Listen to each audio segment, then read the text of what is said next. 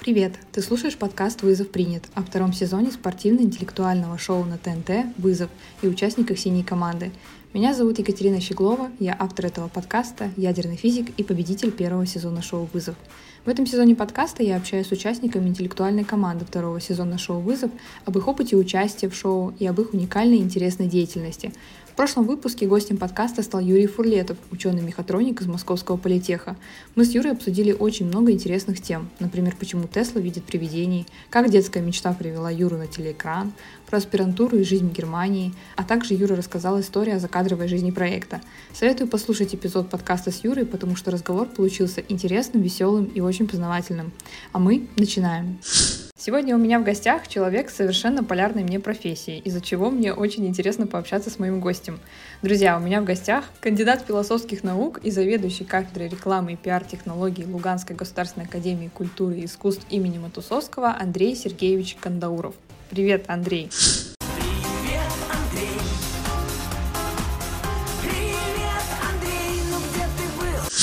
Всем привет! Я рада приветствовать тебя на подкасте с прошедшим днем рождения тебя.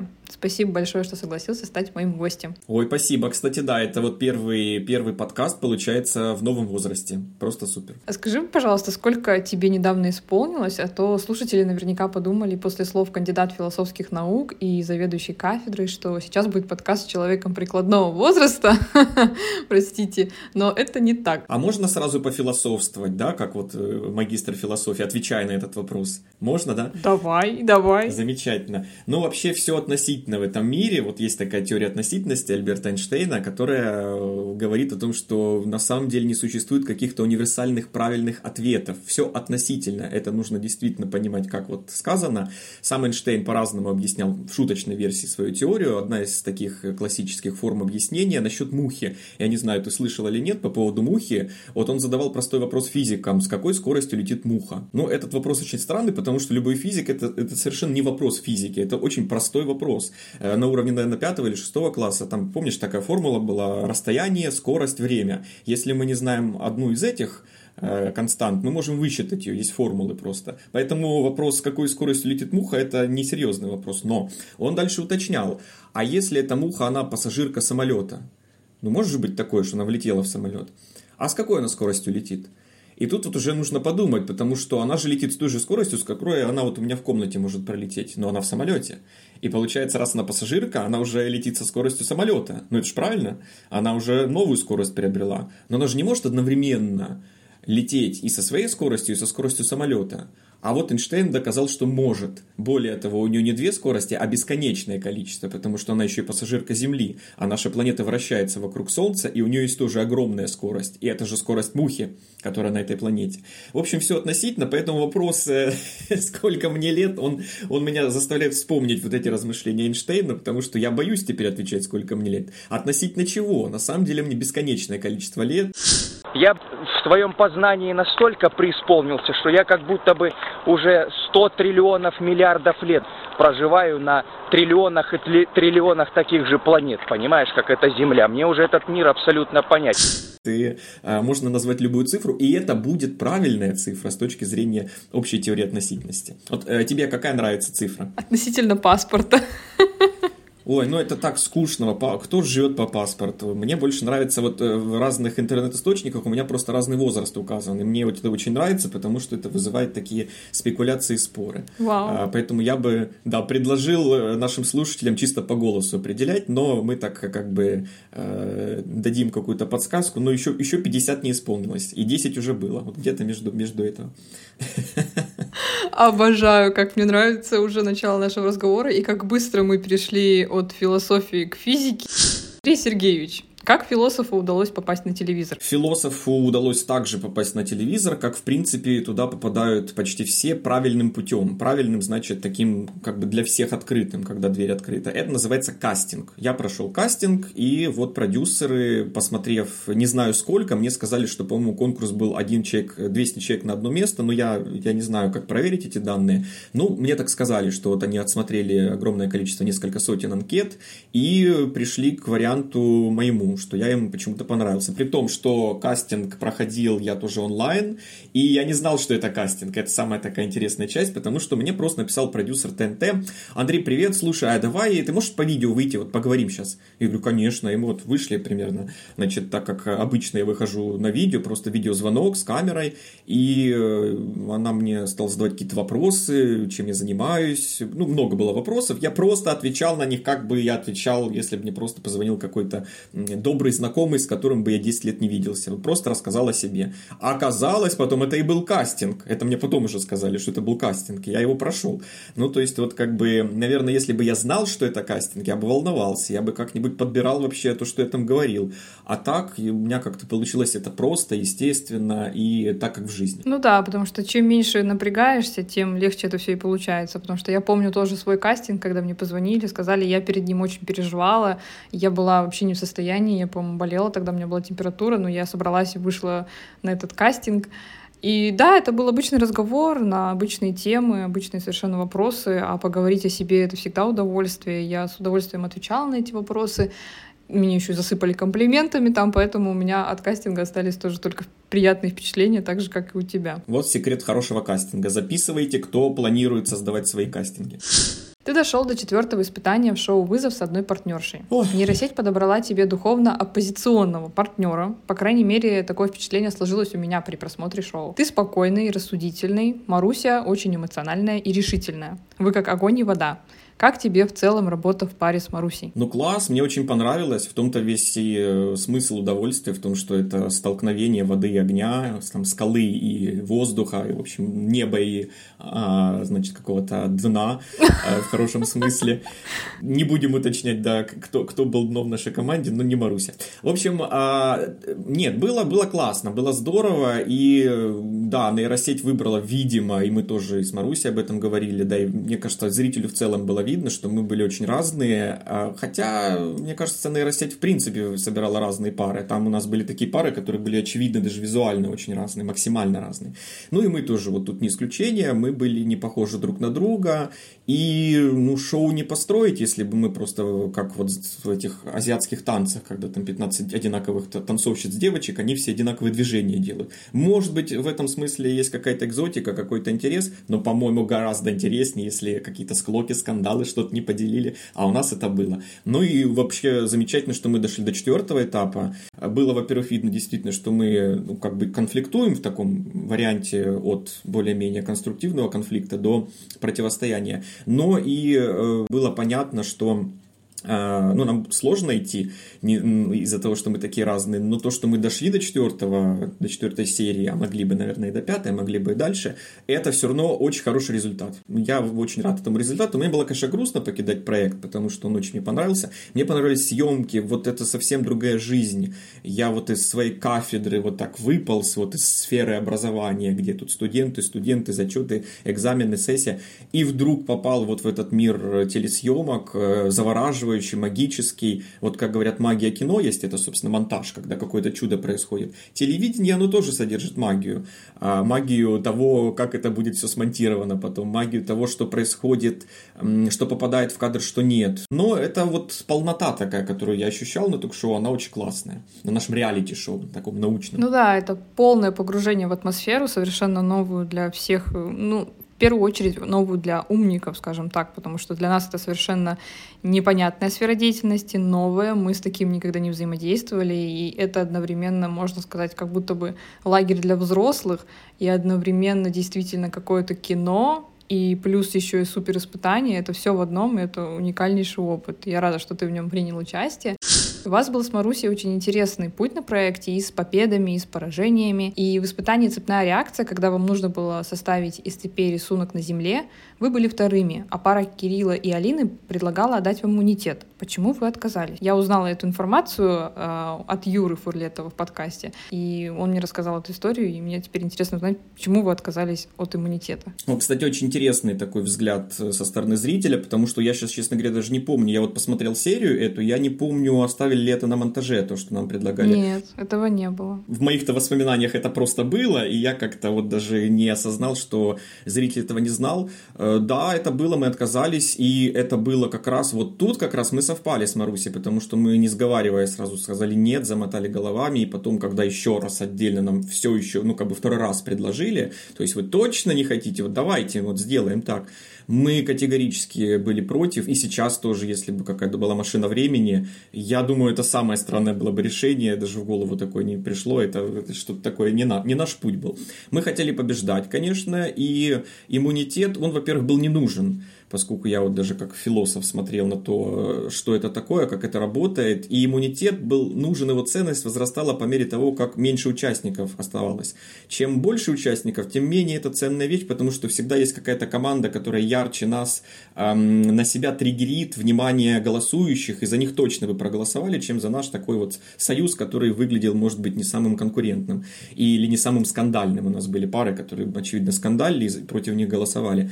Поэтому я для меня ценность была очень низка иммунитета, и это предло- предложение было, может быть, от сердца. Оно было вроде бы искренним, я, у меня нет сомнений, что оно было искренним. И почему оно было искренним? Это же не просто они сидели, а почему нам иммунитет не отдать?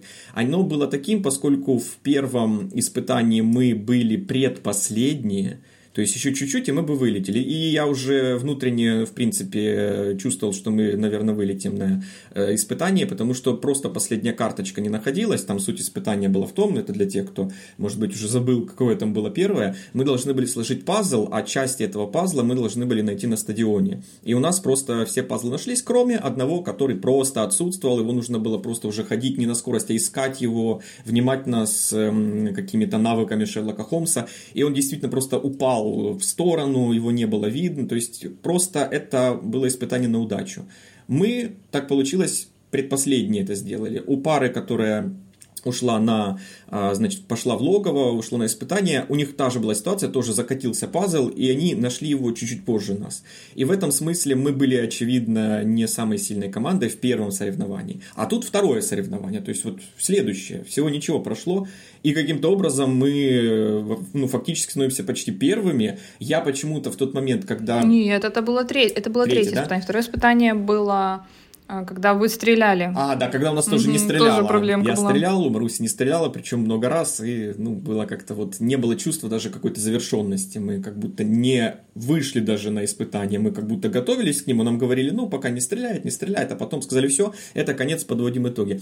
А вот третье испытание, так получилось, что мы ну, шли с первой командой, причем я в этот момент не понимал, что мы вообще в лидерах. Там был шум, гам, кричал, кричали ведущие, э, губерниев своим фирменным голосом, э, и не только голосом, еще и своими специфическими такими шутками. Он э, много внимания забирал на себя. Это все сильно отвлекало, и если бы я, наверное, понял, что мы первые, я бы невероятно быстро побежал к колоколу и как раз на опережение. Но мне казалось, что мы где-то вот ну, в числе первых, но точно не первые. Ну и на видео, даже вот в серии, а, было видно, как как-то так неспешно приближать, ну, по крайней мере, вот на монтаже так было. По моим воспоминаниям чуть по-другому было, но на монтаже э, в финале Кирилл как-то неспешно так приближается к колоколу, за ним также неспешно идет Маруся, как бы чуть ли вот они не идут чай пить просто. И он звонит в колокол один, что, кстати, тоже очень странно, потому что там нужно было вдвоем звонить с сокомандником, э, вот в его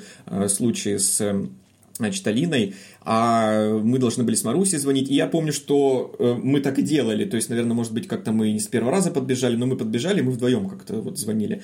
А на монтаже когда это странно выглядело, даже как будто не было соревнования, а вообще в итоге оказалось, что просто-напросто Кирилл первый, а мы вот чуть-чуть-чуть-чуть, и мы вторые, и на фоне вот этих наших результатов э, прошлых соревнований, прошлых испытаний, Кирилл решил, что э, будет правильно ну, дать нам вот эту вот какую-то, что ли, надежду, наверное, что мы вот прям вообще номер один. Но, опять же, ну, как бы спасибо большое за это решение, но нет. Мы хотели все самостоятельно делать. Что, конечно, потом с нами еще сыграет злую шутку. А вот это испытание, вы, когда собирали цепи на земле, вы находились рядом с Алиной и Кириллом, или вы где-то вдалеке были от них? Я их не видел вообще. Я даже не сильно помню, с кем мы были вот во время соревнования. Мне запомнилось, как Кирилл вырвал столб, вот это было слышно, как он ревел, так и в целом он э, свои сильные стороны позиционирует именно как человек, который способен сделать такой сильный рывок.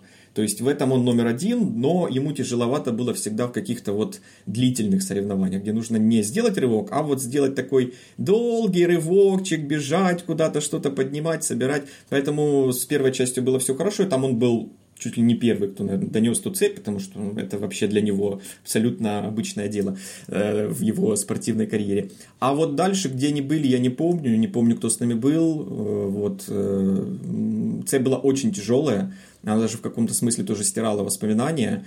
Опять же, это, эту мысль часто озвучивают, но я, поскольку сам был там, я могу только ее повторить и сказать, что это правда действительно на экране все происходящее выглядит гораздо легче, чем ты там в момент испытания все это переживаешь.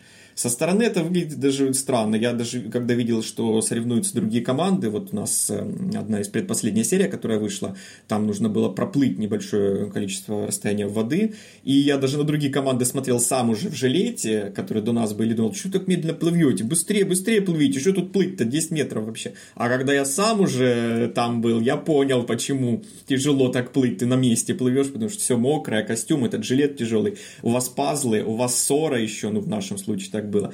И это просто сильно замедляет э, и влияет на вообще скорость. Поэтому не попробовав это по-настоящему понять нельзя. Но поверьте моим словам, так оно и есть. Там все гораздо тяжелее, чем потом в итоге видно по картинке. Вам очень не повезло в испытании на воде.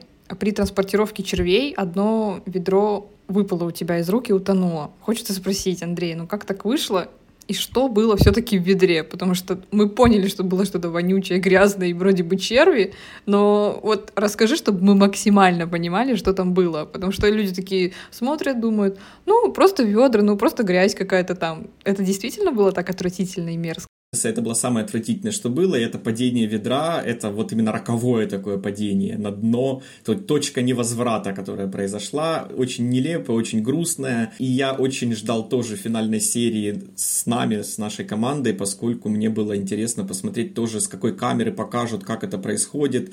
В воде, когда я подплывал к значит, этому ведру, мне казалось, что мы сближаемся с Марусей, я постоянно повторял, наверное, это тоже на микрофонах где-то было записано на наших, я говорил давай, давай, давай, давай, и я приближался как бы к ней с этими словами, а она в какой-то момент отпустила это ведро, и оно передо мной упало.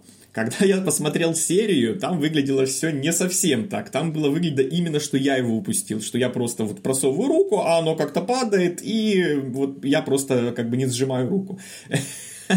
Это было очень весело смотреть. Я еще и друзей позвал, мы все вместе смотрели. Мне было интересно именно этот момент увидеть. Увидел, да, он был запечатлен вот максимально так, как, э, как логика происходящего шла. Что было в ведрах? В ведрах был просто ужас. Там были черви, но, наверное, кто ходит на рыбалку и знает, что это такое, в общем-то, в этом нет ничего прям совсем отвратительного. Черви есть черви, но с этими червями было что-то не так.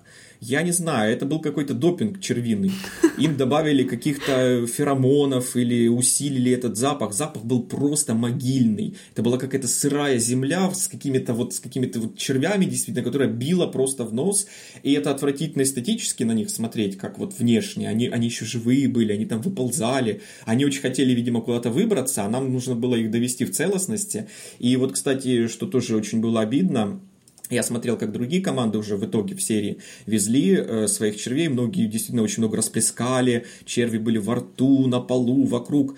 А наша команда, как назло, вот как назло, мы подъезжали, у нас практически ничего не выпало, просто идеально довезли. Ну как? Ну как практически ничего не выпало? Да вам, да вам сказали. Не Я ну, прям смотрел. Хорошо, тогда может быть моя теория неправильная, потому что когда вот тоже была произнесена эта фраза, что ой, у нас практически там пару капель только упало, и показывают ваш кадр, где вы сидите на белых сиденьях в этой лодке, и вокруг все грязное. Ну, Хорошо. Это от, ну, типа от предыдущих осталось? Этот аргумент я не разобью. Нет, э, у нас было несколько катеров, и их протирали. Поэтому то, что там было, это было наше. Я не могу свалить на другие команды, тут уж ничего не поделаешь. Но мы довольно хорошо все-таки довезли. Там это видно тоже по кадру. Я думаю, если была какая-то потеря, она была больше визуальная, чем вот само ведро. Довольно целостно все довезли. И было тоже обидно, потому что, ну, если бы ведро дошло, ну, наверное, может быть, у нас бы была только одна загадка, и она была, в принципе, довольно несложная. Ну, относительно несложная. То есть ее можно было решить, и, может быть, мы тогда просто не попали бы на финальное испытание, и уж там дальше шли по игре и ждали следующих испытаний. Но случилось, как случилось. Ведро ушло на дно, Черви были свободны, они искупались, надеюсь, пока не опустились на дно, они как-то омылись сами от этих всех жутких ароматов. Я не знаю, кого там они должны отпугивать этими ароматами, каких-то там безумных медведей, поедателей червей, чтобы их прям э, запах бил в нос этим животным. Но вот они отправились на дно, тоже надеюсь, что с ними все хорошо, что они как-то там доползли, куда им нужно было, и были спасены. А может, их все-таки съели рыбы, не знаю, не боюсь об этом думать, но как бы они ушли туда. Ну, судьба была этого ведра из червей решена предрешена. Вот судьба ведра это тоже интересно, потому что э, я так э, понял, что организаторы, которые занимались созданием этого испытания, они, видимо, не предполагали, что найдется такой гениальный человек, который просто упустит ведро, и, ну, как бы это очень важно было его цело донести, вот в финале проплыть с этим ведром, поэтому, наверное, даже не предполагалось, что кто-то прям вот вообще выронит, как сделал я, но э, это случилось, и в итоге, как я понял, там был какой-то конфликт с ведрами, другие команды получили какие-то запасные ведра, которые вообще по-другому выглядели, были прозрачные, то есть на самом деле психологически, мне кажется, это еще тяжелее, потому что наши хотя бы были красные, то есть они закрывали часть червей, а вот э, прозрачные это просто ужас какой-то, и вот бедные команды тоже из-за нас, после нашей команды вынуждены были вот с новыми ведрами транспортировать своих уже червей. Ну да, немного не все учли моменты, потому что да, были разные ведра, причем а, после вашей пары у другой пары были одни ведра, у третьей пары вообще совершенно другие, то есть вообще ничего не было понятно. Спонсор редизайна были мы. Расскажи мне, как долго вы решали две головоломки Дмитрия Губерниева и как долго их решали другие пары, потому что по эфирной версии шоу мы со зрителями совершенно не поняли, как долго это происходило. Ты помнишь, какой был временной результат у самой быстрой пары и вашей пары? У меня нет никаких сомнений, что мы дольше всего разгадывали эти две головоломки. Во-первых, их было две. Во-вторых, мы очень много команд там уже встречали просто как, э, как на квестах. Вот иногда прибегаешь на точку, и вот там кто-то стоит, ждет, берешь задание, бежишь дальше. Вот мы уже встречали вместе с ведущими несколько команд, вечерело потихоньку. Это действительно было очень долго, но серия очень маленькая, она не может вместить все, что происходило, тем более, что потом нас ждал замечательный вечер у Амира дома. То есть это было гораздо важнее, чем передать в эфире, как долго-долго мы разгадывали две головоломки. Э, по ощущениям было не совсем все-таки мне понятно, я об этом сразу сказал, но это не попало в эфир, что э, еще команд много впереди, и еще не факт, что мы самые последние, мы вот как бы э, на себе испытали, что две головоломки это тяжело, но у других команд, видимо, все-таки это было быстрее. С нами очень долго стояла команда Никиты, но у них была одна головоломка, и все равно они очень долго разгадывали, а мы две разгадывали, и не тоже с переменным успехом. Иногда казалось, все сложили, в итоге не сложили. А вторая головоломка до сих пор меня вызывает просто дрожь и ужас математический. Это больше 10 минут, меньше? Ну, что-то около, я не знаю, ну что-то, не, мне кажется, даже больше, может быть, может быть, минут 15. Не знаю, нам тайминги не объявляли, но и по ощущениям это было очевидно долго, и Э, ну, я думаю, минут 10-15 точно в этом. Ну, 15, может быть, я не знаю, но 10 точно, а может быть, даже 15. Потому что вот ради интереса я вчера тоже попробовала решить эти головоломки, я поставила на паузу, выписала их себе и решила решить. А первая, которая была вот с треугольниками и с такими кругляшочками, где нужно было расположить цифры от 1 до 8, не создавая две последовательные цифры, у меня получилось решить ее примерно за 4 минуты. Но при условии, что я как бы никуда не торопилась, я не плыла и вообще была абсолютно без стресса. А вот вторая головоломка, и то, причем вот эту первую головоломку, две минуты я потратила на то, чтобы просто, я думала, самая правильная тактика — это рандомно перебирать цифры. Думаю, когда я поставлю одну хотя бы правильно, уже будет понятно. И потом, на второй минуте примерно, я поняла, что нет, это на как раз-таки головоломка, в которой нужна тактика и логика. И там нужно именно методом исключения это делать, и тогда получится очень быстро и легко. А вторая головоломка, которая была с ромбиками, я решила ее меньше, чем за минуту, она была супер легкая, и мне кажется, ее вот как раз можно было решить еще в процессе того, как уехали от э, Дмитрия Губерниева до Натальи Поповой, прям в лодке, потому что она была, ну, очень легкая, мне кажется. Скажи, вот почему у вас все-таки не получилось так быстро ее решить. Э, да, да, да, но, но нет. Значит, э, после того, как ведро упало, мы получили не только какое-то вот физическое двойное задание, но мы получили еще страшный, малопоправимый э, морально-психологический урон. Это страх того, что что-то важное утонет. Поэтому, когда нам вручили целых два квеста, первое, что сделала Маруся, она их очень трепетно и нежно, как детей, обняла, прижав к груди, и сказала, что она вообще их не отпустит, потому что рядом я, а я все упускаю вниз немедленно. Поэтому мы доедем сначала, а потом она их вот, значит, достанет, и мы будем их разгадывать. Ну, нас действительно там покрутило немножко на обратном пути, что тоже, по-моему, очень как-то мало вошло в эфир, как-то так раз-раз и доехали. А там был такой лихач, он крутил то вправо, то влево, там действительно нас перебрасывало. Хотя сейчас, вот оглядываясь назад, уже сидя в мягком кресле, так рассуждая об этом, практически за кружкой чая, ну, наверное, было бы правильно, как многие команды делали, уже там пытаться что-то, ну, если не разгадать, то хотя бы увидеть, что это за задача, что нам предстоит, что-то рисовать, считать, как это выглядит, ну и как-то вот уже на уровне бессознательного с этим смириться. Это было полезно. Поэтому вот в похожих эм, задачах я могу только порекомендовать это делать, если кому-то вдруг предстоит еще. Я, кстати, понимаю, о чем ты говоришь э, про лихачество на воде, потому что когда я один день была в Дагестане перед съемкой первой серии, я поехала на экскурсию, и как бы вот это вот красные лодки и катание экстремальное на водохранилище, оно как бы одно из самых популярных туристических развлечений в Дагестане. Я тоже покаталась, и это было так классно, мне так понравилось. Я сидела точно так же, как сидели вы, то есть в самом начале, прям на корме не знаю, что-то может... Мне что-то подсказало внутри, что я тоже должна поехать по Дагестану, хотя бы вот в рамках экскурсии одного дня, и чтобы что-то посмотреть, почувствовать, увидеть, чтобы мне потом было что обсуждать с моими героями. И вот ну, так совпало, что у вас тоже такое было испытание. Может быть, потому что у меня не было червей, но я в этом... Я очень кайфанула, когда меня так возили экстремально. Но да, я представляю, насколько сильно все может там расплескаться, потому что они крутят вправо-влево и мотает очень сильно. Да, все было именно так. Но мы как бы почти, кроме падения ведра, все это преодолели. В моментах шоу не раз показывали, как Маруся сильно злилась на тебя и эмоционировала, но ты при этом оставался очень спокойным и уравновешенным. Андрей, откуда такое принятие? Расскажи свой секрет, потому что я больше по характеру как Маруся. И когда я видела тебя абсолютно спокойным, я прям поражалась твоей выдержкой. Ну, я считаю, просто это лучшая стратегия. Как не прийти, ну, 4 года на философском факультете вас научат. Будете там изучать разных стоиков, анаксимандров, гераклитов и прочих Сократов, в итоге достигнете тот, что мы называем атараксия. Это есть такой термин философский, атараксия.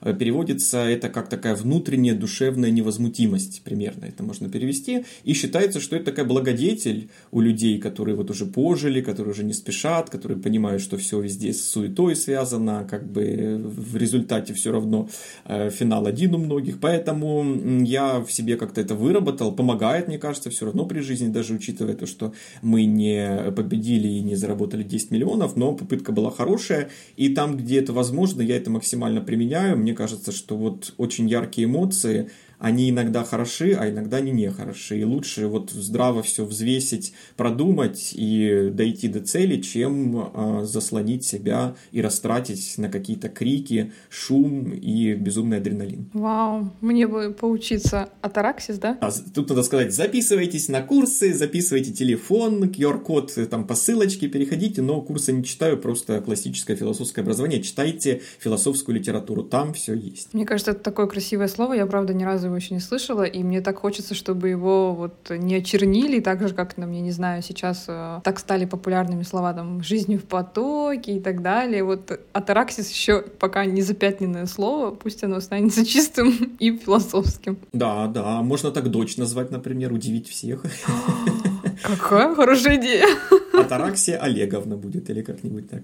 В испытании на вылет вы оказались в логово с парой, которая тоже с самого начала была вместе. Это музыкальная пара флейтистки Полины Зибаревой и певца Вани Дмитриенко. Не хочется мне оценочно вас судить, но вынуждена сказать, что вы были двумя равносильными парами в логово. И при этом в паре Полины и Вани бочками занялся Ваня, а математикой Полина. Чем руководствовались вы с Марусей, при, когда выстраивали тактику и распределяли силы на этом испытании? Когда наша команда в результате логова покинула проект, э, одно из первых, что я услышал от продюсеров, когда вот я выходил из съемочной локации, они к нам подошли чуть ли не в слезах и сказали, ну да, это когда мы увидели, что ваша пара попадает на это испытание математическое, а вы гуманитарии, мы тут все как бы вздрогнули, потому что не на вас это все было рассчитано. Э, это я говорю и про нашу пару, и про пару, соответственно, там, Вани Дмитриенко и Полины. Потому что мы вообще не про математику, математика вскользь присутствовала в наших, видимо, всех жизнях, но получилось так, как получилось.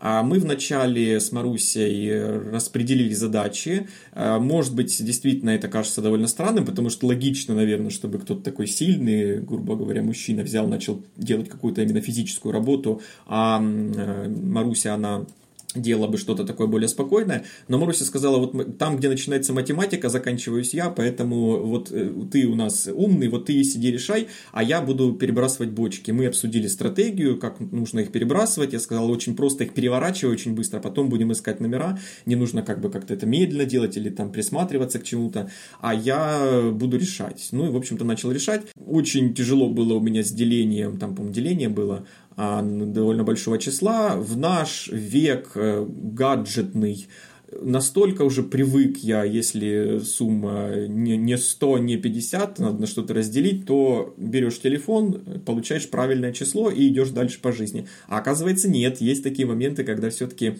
и телефона нет. Рядом с тобой остаются только твои навыки. Навыки, последний раз, наверное, когда я что-то такое считал, это был, была школа, это было давненько, и вот э, как бы не хватило скорости. Когда уже прозвучал момент, что у нас есть победитель, я в, этом, в этот момент уже пришел к тому, что у меня вот число 50 с чем-то.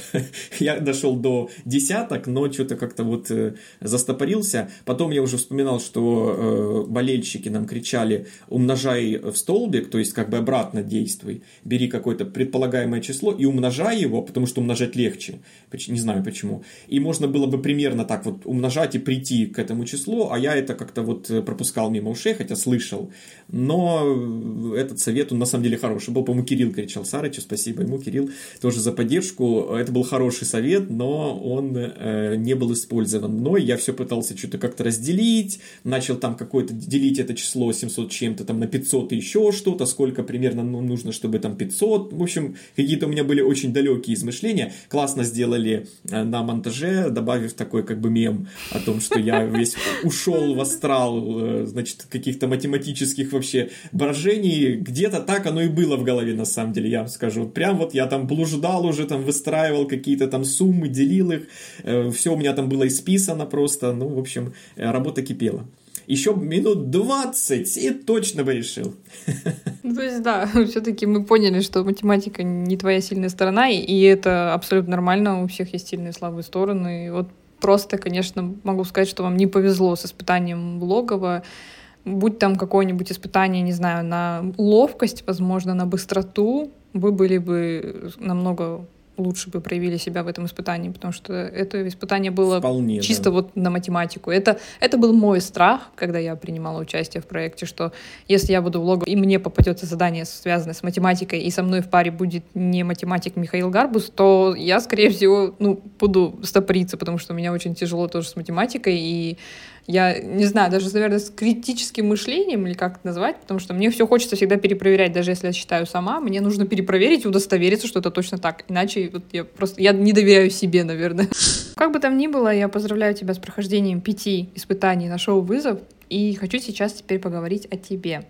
Мне еще не выпадала честь пообщаться с кандидатом философских наук. Э, я даже немного переживаю показаться глупой на твоем фоне. Но расскажи, пожалуйста, в какой момент ты решил связать свою жизнь с философией? А, так получилось, что когда я закончил школу, я решил пойти на политолога, потому что меня интересует политика, политические процессы, может быть, больше даже в теории, чем э, в практике, поскольку у нас своеобразная политическая жизнь, она всегда кажется менее такой заманчиво интересной, чем то, что было в истории, там, в Древнем Риме или какие-то громкие интересные диалоги. Это всегда как-то меня интересовало больше. Я так вот прицелился, что нужно, наверное, на политолога идти, там, наверное, вот исследуют эти вопросы. И в тот год, когда я поступал, было огромное количество людей с сертификатами чернобыльцев. В результате я э, оказался, э, я поступил, но не на бюджет поступил. И мне тогда предложили параллельно подать документы на философский факультет, сообщив, что если я уж очень хочу на политологию, то нужно поступать на что-то похожее, а как говорит практика, через год кто-то обязательно уйдет, заберет документы, поймет, что не его, и поскольку одни и те же практически на первом курсе обучения у нас предметы, я смогу доздать разницу значит, по философским предметам и перейти спокойно на второй курс, дальше уже на политолога. Ну и вот так началась моя жизнь на философском факультете. 1 сентября я познакомился с группой своих философов и побежал к политологам. И говорю, ребята, я на самом деле с вами. Здрасте, давайте с вами знакомиться, я буду с вами учиться. Только я вообще не с вами учусь, но это не обращайте внимания. Там же познакомился со своей... Какая интересная тактика ну, у тебя ну, была с самого начала. Да. Это очень дальновидные видения. Ну вот политологическое, да, такое мышление. Там же я познакомился со своей прекрасной подругой Надеждой Овдун, замечательной совершенно, вот на всю жизнь друзья. И, э, и, и много с кем еще до сих пор я поддерживаю отношения с двумя людьми из именно политологов когда, с которыми я как бы не должен был так тесно связан быть, но тем не менее. И дальше был год, первый год обучения, в результате которого я видел, насколько потрясающие у нас педагоги, какой удалось э, декану собрать коллектив, насколько это очень картина баланса выстроилась, каких только у нас не было взглядов философских, и как они все гармонично сочетались, сколько нам давали, какие это были знания, и параллельно одним глазом, ну ничего не хочу сказать плохого про э, вуз, э, скажем так, давно это было, наверное, все изменилось, но тогда я просто видел, насколько печально обстоит дело на политологии, как там все мрачно происходит, насколько там нет никакого ни развития, ни движения, и что им там рассказывают, это было как-то такое топтание на месте. Э, к сожалению, выводы сделаны были не в пользу а, политологии для политологии.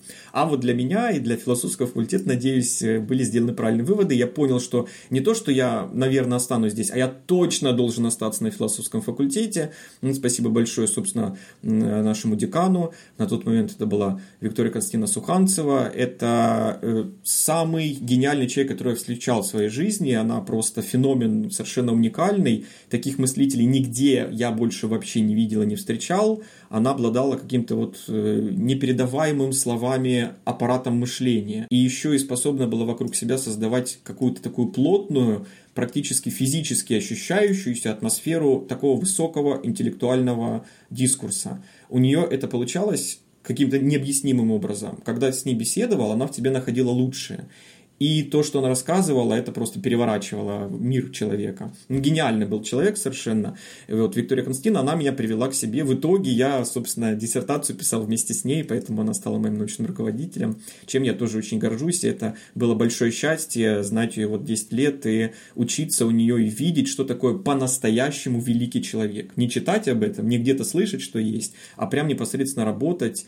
И вот там тоже понимаешь эту теорию относительности. Кажется, 10 лет лет это много, но когда ты работаешь с таким человеком, это проходит вот так вот. И тебе кажется, как, и все, так мало. Я помню, был у нее дома, мы как-то проговорили 4 часа, и, ну, что такое 4 часа сидеть в кресле говорить? Наверное, кто угодно устанет уже, подумает, надо перерыв делать.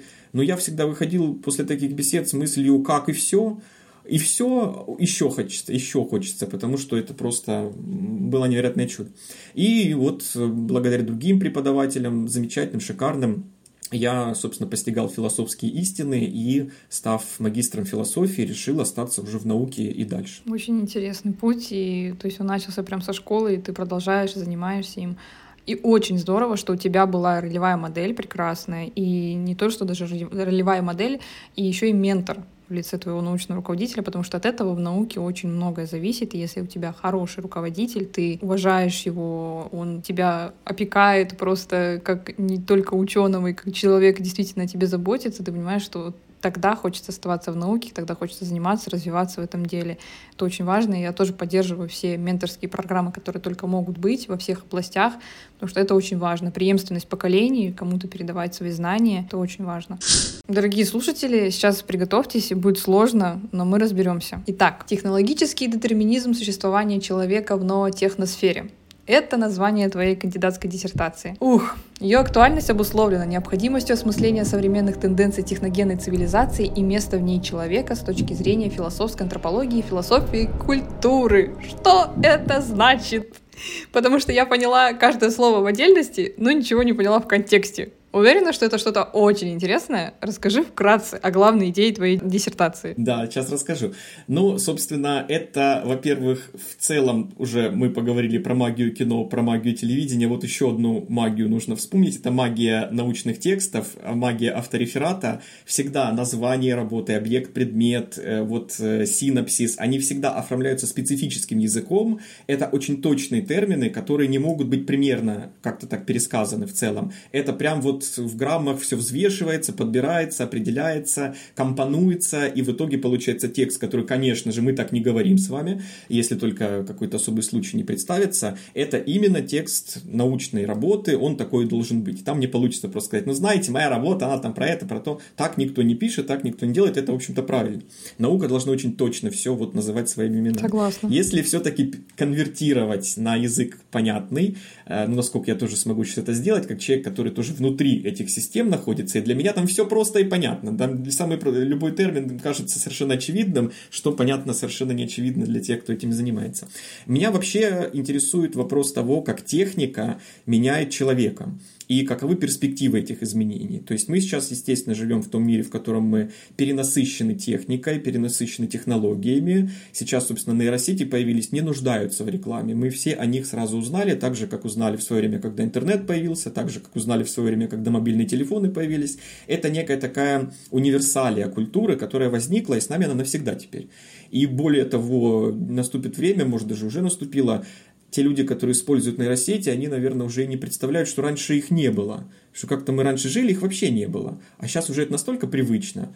И это нарастает, и будет еще кое-что, и еще кое-что. Вот это я исследовал в своей диссертации, к чему мы придем, какие универсальные э, составляющие человека останутся, какие не останутся, как изменится человек.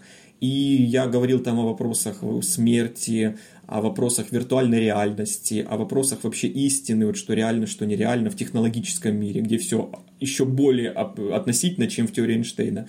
Говорил о тех изменениях, которые нас ждут при еще более тесной интеграции с машинами, собственно, киборгизации, термин, который пришел к нам из фантастических фильмов, фантастической литературы, но сейчас уже не смешно.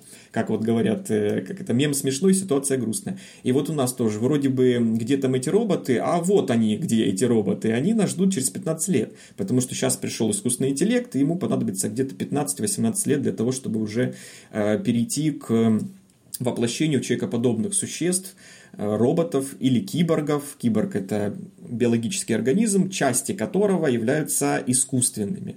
Мы к этому тоже идем очень быстрыми шагами, ну, фактически лет 20 еще, наверное, нам осталось до того, чтобы достигнуть значительных изменений, когда уже у нас э, будет поставлен вопрос о том, э, некое вот это существо, в котором части искусственные, оно все еще человек или оно уже машина. И я думаю, что вот когда мы точно не будем уверены, что это одно или другое, вот тогда как раз и наступит наше прекрасное, светлое, такое киберпанковское будущее. Это очень интересный объект размышления и философии, действительно. Это важный вопрос. Я им как бы, ну, задавалась, наверное, ну, не так глубоко, конечно, как ты, и не с той точки зрения, что вот, а что же интересно будет, потому что, да, действительно, влияние технологий, оно очень сильное сейчас, и мне кажется, наш мозг просто не успевает адаптироваться ко всему, что происходит, из-за чего происходит какой-то всплеск в последние десятилетия ментальных заболеваний и расстройств на этом фоне отчасти из-за такого технологического прорыва. И да, нейросети — это безусловно полезно, безусловно важно и очень сильно упрощает работу многих людей. Но вот опять-таки ты тоже поднимал такой вопрос, что мы там в каком-то обозримом или необозримом будущем можем жить как животные в зоопарке и руководствоваться выбором искусственного интеллекта, который он нам предлагает, что он нам, он нам предложит действительно верный вариант, и люди будут ему следовать, но при этом они будут жить как животные в зоопарке. А, либо же как бы выбор человека останется в том, чтобы не руководствоваться выбором нейросетей, искусственного интеллекта, а продолжать жить, рискуя получить какую-то ошибку, а, рисковать жизнью, безопасностью и так далее. Ты сам какую точку зрения выбираешь и как бы что тебе больше нравится? Ну, тут тоже вопрос еще, он часа на 4, если вот его раскладывать, потому что он очень логически построен так, что задевает как некое дерево в разные стороны отдельные темы, на которые пишут тоже отдельно монографии, диссертации, и чтобы даже их кратко пересказать, на это очень много должно уйти времени. Ну, попробую хотя бы вот что-то рассказать в этом направлении. Конечно, вообще, если мы начнем с самой первой точки, мы будущего не знаем. У нас сейчас нет таких технологий, которые способны очень точно предсказывать будущее, хотя я, конечно же, пишу о такой науке, как футурология в своей диссертации, очень много об этом пишу, исследовал те методы, которые есть на сегодняшний день, предложил свой метод, собственно, исторического квантования, потому что мы рано или поздно сможем с помощью суперкомпьютеров определять наше прошлое. Я могу вкратце его описать, чтобы так тоже без глубоких подробностей, но это вот то, о чем, кстати, мы говорили насчет скорости, времени и расстояния. Есть такая гипотеза Лапласа, был такой французский математик, он как бы в шутку предложил, говорит, если был такой, ну, как бы демон, какая-то некая такая сила, которая способна была зафиксировать положение всех атомов во Вселенной, и мы бы знали их скорость, мы бы определили, где они окажутся там через секунду. Ну, так пошутил, как бы такой же силы быть не может. Это он пошутил, потому что в его время вообще не было компьютеров. А в наше время есть не только компьютер, но есть еще суперкомпьютеры. И, и в Китае, в Америке сейчас идет соревнование. Как вот при Хрущеве было, значит, вот эта гонка вооружений. Сейчас идет гонка суперкомпьютеров. Каждая страна строит какие-то невероятные машины, которые уже исчисляются терафлопсами, то есть это гигантское количество операций в секунду, которые они могут э, а, значит, осуществлять. Ну, вот я предположил в одной из статей, а потом это, по-моему, стало частью диссертации, что рано или поздно мы получим такой суперкомпьютер, который как раз способен будет э, определить небольшую группу атомов или даже большую и предсказать их, э, описать их положение там минуту назад, скажем так. Потому что вся наша Вселенная, видимая, материальная, она создана из атомов, они движутся. И траектория их движения будет разгадана, как математическая загадка. Проще говоря, машина времени невозможна, но она возможна как форма заглядывания в прошлое, потому что будущее еще не случилось, его нет, оно происходит. Настоящее неуловимо, а вот прошлое оно уже было, и как оно было, где эти атомы находились, в каком положении, мы сможем это рано или поздно определять. И сможем заглядывать в исторические значит, э, далекие пространства, смотреть действительно, э, значит, что происходило, как тонул Титаник, как жил Наполеон, что где происходило, был ли Иисус Христос или нет, просто потому, что мы будем реконструировать в виртуальной реальности позиции атомов, которые были. Но у меня такое предположение вот появилось, я его частично обосновал, назвал это метод исторического квантования, то есть поиск исторического кванта, исторической частички. Вот. Это тоже к вопросу о том, что может техника. Она может все. У нее нет никаких законов. Она абсолютно а, объегоривает любой закон. Э, для этого она, собственно, и существует, в этом ее сущность. Она похищает любую силу и ставит ее в состояние наличия. Говоря языком Мартина Хайдегера, это один из ключевых философов, которых я исследую. У него есть потрясающая совершенно работа, всем рекомендую, кому интересна эта тема. Называется «Вопрос о технике». Она еще тем хороша, что Хайдегер, он невероятно концентрированно пишет. И это не книга эта статья, но она настолько написана концентрированно, что после ее прочтения кажется, что ты книг 5 прочел, очень толстых, толстеньких, таких жирненьких, и вот на эту тему. И он там как раз исследует в целом феномен техники, рассказывает, что это такое. Сразу скажу, что чтение это не самое простое, по диагонали скорочтением никто это не прочтет. Там каждая строчка так построена, ну, может быть, не каждая, там есть даже строчка, которая состоит из слова «да», «да», точка. Но есть очень много там его сентенций, которые после прочтения до точки заставляют просто от книги вот так вот отпрянуть э, и просто думать а потом только ты в текст возвращаешься.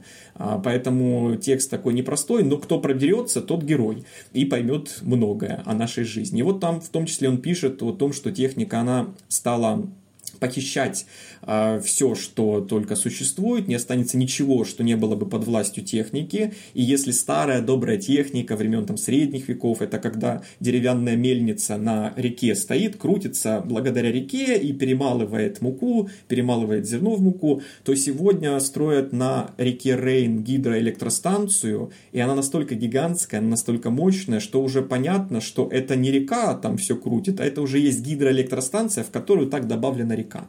И наш мир постепенно превращается вот в эту техносферу, абсолютная зависимость от техники. Ну, в общем, горизонты будущего удивительны, я вам так скажу. Мы еще с вами не раз удивимся тому, что будет происходить, а дети наши будут просто э, бесконечно шокированы таким счастьем. Но это вот я буквально пару моментов прояснил, хотя об этом можно говорить э, долго. Все, что ты говоришь, на самом деле, это просто mind-blowing, взрывает мой мозг. Это очень интересно.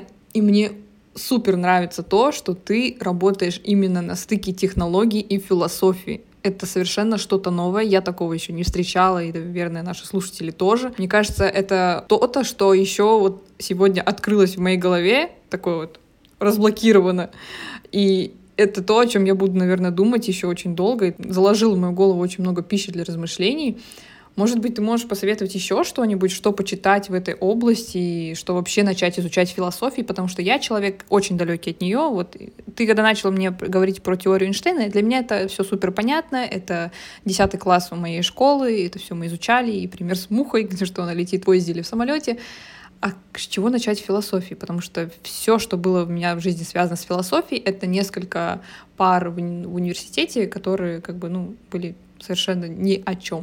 Да, я когда случайно пересекаюсь с незнакомыми людьми, ну, знаете, там пришли кран чинить или там куда-то нужно какую-то справку получить, просто бывает пару слов, мы э, перебрасываемся словами, меня периодически спрашивают, ты кто? Мне иногда страшно отвечать, что я философ, потому что у многих людей э, был негативный опыт во время обучения, и они всегда сталкивались с какими-то философами, которых они потом вспоминают, что это были какие-то сумасшедшие люди, они были очень странные, и вообще философия не, непонятно о чем это, и э, мне в этом смысле как-то неловко э, на себя этот ярлык клеить. Поэтому, да, опыт у всех разный, но что сделать? Тоже меня периодически спрашивают, с чего начать такое вхождение в мир философии, если вообще не было никакого опыта или он пришел сейчас этот интерес. Я советую прежде всего а, взять э, русскую классику и не вообще всю, это я не верю, что кто-то сейчас все осилит, значит, там можно только начать этого подростка читать у Достоевского и не закончить никогда. А возьмите работу Льва Николаевича Толстого, называется «На смерть Ивана Ильича». Это самый потрясающий гениальный текст, который был написан, это поздний Толстой, уже после всех этих Ан Каренин и прочих там «Войны и мир». Сам Толстой в дневниках напишет, что он такой ерунды уже, как э, «Война и мир» и Анна Каренина писать не будет, вообще как он это написал, это странно. А он пришел уже к такой притчевой форме, каким-то невероятно сложным философским идеям. Чем хороша эта книга? Ну, первое, в наш век очень хорошая характеристика, она маленькая. Ее можно прочесть просто за вечер. Это такая история, это не вот эти вот тома, это просто история, маленький текст, рассказ, который каждый из вас просто сейчас может найти в интернете, «Смерть Ивана Ильича» Толстой, и прочесть, ну, если не за вечер, то за два. Это будет взрыв взрыв мозга. Я не знаю, в школах, по-моему, такое запрещено проходить. А, ну, по крайней мере, не слышал, чтобы это, этот рассказ проходили, его смерть Ивана Ильича. Но это, я считаю, первым шагом в философию. Вот те рассуждения, которые там есть. Более того, я же еще не только философ, я еще преподаватель литературы. Успел попреподавать русскую классическую литературу и мировую литературу. И я, поскольку много читаю, вижу разные стили, жанры, тексты, смыслы. А мне кажется, что во всей литературе, ну, может быть, хорошо, там не будем брать Библию, не будем брать там то, что 2000 лет назад было создано, ну, за тысячу лет, хорошо, вот так я прям крупно скажу, за тысячу лет не было более гениальной фразы, чем финальное предложение этого рассказа «Смерть Ивана Ильича». Интригует. Угу. Какое, конечно, не скажу, это вы сами дочитаете. И не дай бог вам его сейчас открыть сразу с конца и прочитать. Это не сработает. Там контекст очень сильно важен. Поэтому это предложение нужно до него дойти. Оно тогда сложится. Не надо его отдельно сейчас сказать читать, это будет не то немножко. Поэтому а, вот кто дойдет, тот осилит, тому будет о чем подумать. А философия, как Хайдегер говорил, начинается, когда происходит а, скука когда скучно. Потому что когда у нас, ой, смс пришла, о, зарплата пришла, о, кто-то позвонил, ой, надо бежать, будильник поставили, ой, привет, ой, пока, а что там Оскар, а ты посмотрел фильм, нас все время отвлекают. Так наша повседневная жизнь устроена. У нас мало есть возможности сесть как бы в тишине, без ничего и остаться наедине со своими мыслями. Но когда это происходит, происходит философия. Вот там как раз стучится мысль, и в некоторые головы вообще долго не стучится, но потом приходит. Отсюда, кстати, такой интерес вот у этих э, веселых специалистов, когда они камеру депривации создали. Помните, да, устройство камера депривации. Не сталкивались? Это в 70-е годы. Камеры, где ты лишаешься каких-либо чувств? То есть, типа, не видишь, не слышишь? Да, то есть там темная камера, как ванная, можете ее представить. Там очень соленая вода, нужна она именно такой соленой, потому что соленая вода держит человеческое тело на весу, как бы. То есть ты не должен стоять ногами или сидеть, ты просто как бы паришь в этой воде, она закрывается, как бы другой ванной, грубо говоря, там нет звуков, то есть полная тишина, полная темнота, невесомость, и человек через 3-4 минуты начинает испытывать галлюцинации. При этом он не применяет каких-то запрещенных веществ, каких-то особых э, с ним гипнозов не происходит, просто потому что сенсорная депривация наступает, то есть мы лишаемся этих чувств и остаемся как бы в чистом «я», с чистой мыслью. И потом люди оттуда выходят просто иногда, открыв очень многое о себе, а оставшись вот с чисто своим «я», без примесей вот этих всех смс пришла, сообщение пришло, за кефиром схожу и так далее. То есть это э, тоже момент, ну, может быть, искусственного вызова, но в то же время достаточно очевидный способ достигнуть такого э, ничего не делания, такой пустоты, в которую как раз и приходит что-то. Вот как мне нравится у одного пушкиниста есть характеристика Пушкина, он сказал, Пушкин очень пуст. Ну, другие пушкинисты сразу обиделись, как это пуст. Он же гений, это великий человек, он талантлив, как, как это пуст? А пушкинист объяснил, что пуст это значит, что что-то очень большое, какую-то большую мысль, какую-то большую идею можно положить только в очень большой объем. Ну, например, если мы берем большую вещь, нам нужна очень большая сумка. А что такое большая сумка? Это большая сумка, это сумка, у которой большая пустота внутри. Если это маленькая сумка, в нее не влезет большой предмет. И Пушкин очень пуст, потому что он вмещает такие гигантские идеи, что это становится его базовой атрибутивной характеристикой. Он пуст а звучит не очень. Так скажешь, это пустой человек. Как-то грустно звучит, коннотация такая негативная. На самом деле, как посмотреть, может быть, имеется вот это в виду. Это опять-таки опять вопрос относительности. Это вопрос относительности, но это еще вопросы языка. У меня есть чудесная лекция моя по философии языка. Там иногда такие вещи происходят, страшное дело. Но, не знаю, мы сегодня, по крайней мере, не успеем об этом говорить, но будет интерес, с удовольствием расскажу. Да, Андрей, мне кажется, тебе спокойно можно запускать свой подкаст, потому что то, как ты говоришь, как ты устраиваешь мысли, меня пред предупреждали, меня предупреждали мои прошлые герои, Настя, Юра, что Андрея можно просто заслушиваться. И это действительно так, поэтому подумай над этим. Мне кажется, ты можешь запустить какой-то классный философский подкаст, и я, честно, буду его слушать, потому что ты очень много разных мыслей говоришь, и я сейчас смотрю на таймер, что мы с тобой разговариваем уже час, а для меня это как будто были пять минут. Честное слово, я давно такого не испытывала. Очень классно. Расскажи, пожалуйста, вот ты сейчас работаешь заведующим кафедрой пиар-технологий и рекламы. Как твоя жизнь так повернулась, что вот ты сейчас немножко в другом направлении уже развиваешься? Да, именно повернулась, совершенно верно. Ну, спасибо за добрые слова, очень приятно. Буду это, как иногда бестселлеры пишут, а сзади цитаты на книгах. А это лучшая книга вообще, которую вы можете прочесть. Вот я возьму это за кавычу и, и добавлю о себе, что вот какое мнение высокое о том, что я говорю. По поводу кафедры, да, это было неожиданное потрясение. А, меня вызвал к себе ректор, видимо, тоже кто-то ему что-то рассказал обо мне, и сказал, Андрей Сергеевич, есть вот предложение, чтобы вы возглавили кафедру. А в то время я работал на кафедре теории искусства и эстетики. Я занимался эстетикой, искусством, философией искусства, то есть ну, тоже другое немножко направление. И я как-то даже не понял, о какой он кафедре говорит. У нас есть замечательный руководитель Ирина Николаевна Цой, которая возглавляет кафедру, и она абсолютно прекрасный искусствовед. Даже вообразить, что я как-то вот возьму ее, заменю на этом месте, я с трудом мог. И я поэтому как-то опешил и говорю, как же Ирина Николаевна? А он мне говорит, не-не-не, другую кафедру. Мы вот, значит, тут э, ищем человека на место заведующего кафедры рекламы и пиар-технологий. А это соседняя кафедра, ну немножко она про другое, не про искусство, не про философию. И вот вы вот подойдете. Я сразу сказал нет потому что я философ, я так сказал, я не рекламист, не пиарщик, это для меня новая совершенно область, вот я литературой занимаюсь, вот искусственный интеллект у меня, а тут вот реклама. Он сказал, это и нужно, это вот идеальный вариант, нам как раз философ нужен на эту должность. Так я стал, значит, чуть больше года назад заведовать кафедрой рекламы и погрузился в мир рекламы. Как философ начал задаваться вопросом вообще, что такое реклама, и провел исследование, открыл для себя, что это, придумал свое собственное определение, что такое реклама, а, и, по крайней мере, я его нигде не находил, и более того, мне оно очень нравится, потому что я очень люблю емкие такие определения, Мое определение рекламы состоит из двух слов. Два слова всего. То есть каждый может запомнить. К нам приходят студенты, абитуриенты, записываются на подкурсы, у нас есть магистратура, и я всех своих теперь уже детей, в этом смысле научных, учу этому определению, которое я считаю базовым, а дальше они раскрывают его в своей прикладной деятельности. Определение такое. Реклама – это создание желаний. Два слова всего. И, э, значит, своих специалистов, э, магистров я учу, вы не делаете рекламу. Пекарь создает булочку, значит, инженер придумывает какой-то там инженерный ход, химик создает вещество, а рекламист, он создает желание. Вы творцы желаний для других людей. И нужно смотреть на мир именно так. То есть, неважно, что это, продам гараж, купи, проголосуй за кандидата, шаман лучший певец, неважно, какие это будут посылы, но смысл один у любой рекламы, чтобы тот, кто с ней столкнулся, в нем появилось желание.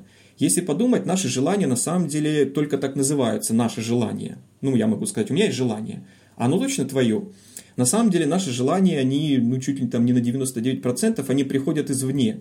Ну, если каждый из нас подумает, и можно ли вообще понять, что если человек говорит, я хочу на, в Малибу съездить, отдохнуть туда, он это хочет, потому что он узнал, что есть Малибу. А если бы он никогда не видел картинку, фотографию, фильм, ему бы кто-то не рассказал, он бы не захотел. То есть это желание его, но не его. Оно пришло извне.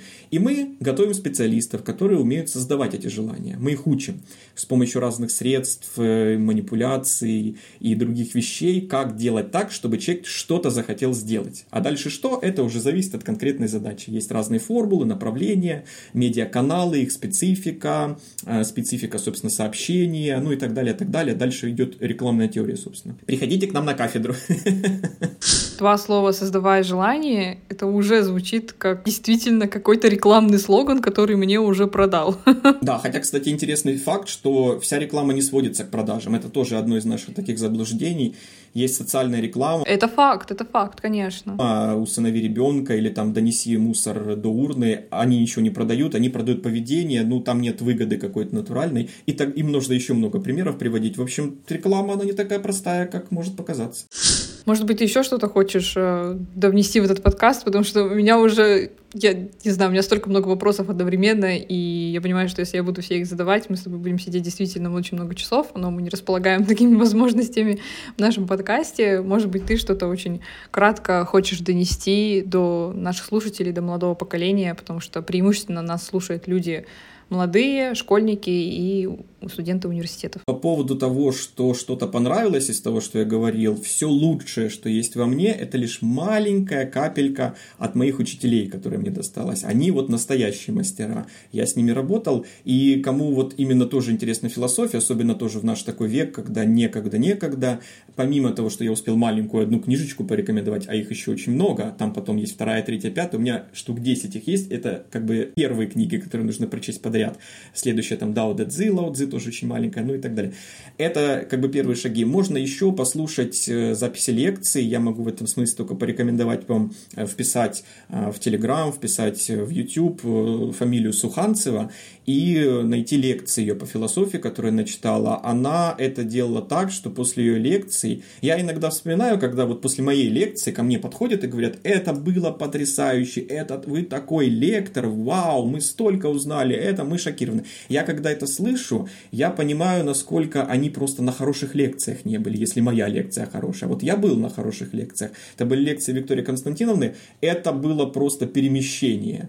Вообще мы забывали, что вторник, что пара, что что. Это было просто уход вот в эту, эм, в хорошем смысле, черную дыру, которая тебя убирает, и ты там находишься в ее рассказе. Она оживляла все, она поглощала и такие мысли давала, которые просто меняют человека. Поэтому, если вам это интересно, э, послушайте, пожалуйста, есть подборки. Некоторые из них я успел записать, когда начитал лекции. Я скромно подходил, э, клал телефон, и эти записи теперь просто драгоценны. Я там каждое слово ловлю, иногда переслушиваю, и вижу, что такое настоящий уровень. Это помогает мне не забывать вообще ориентиры, что есть что-то намного лучше меня, и потолка не видно и близко.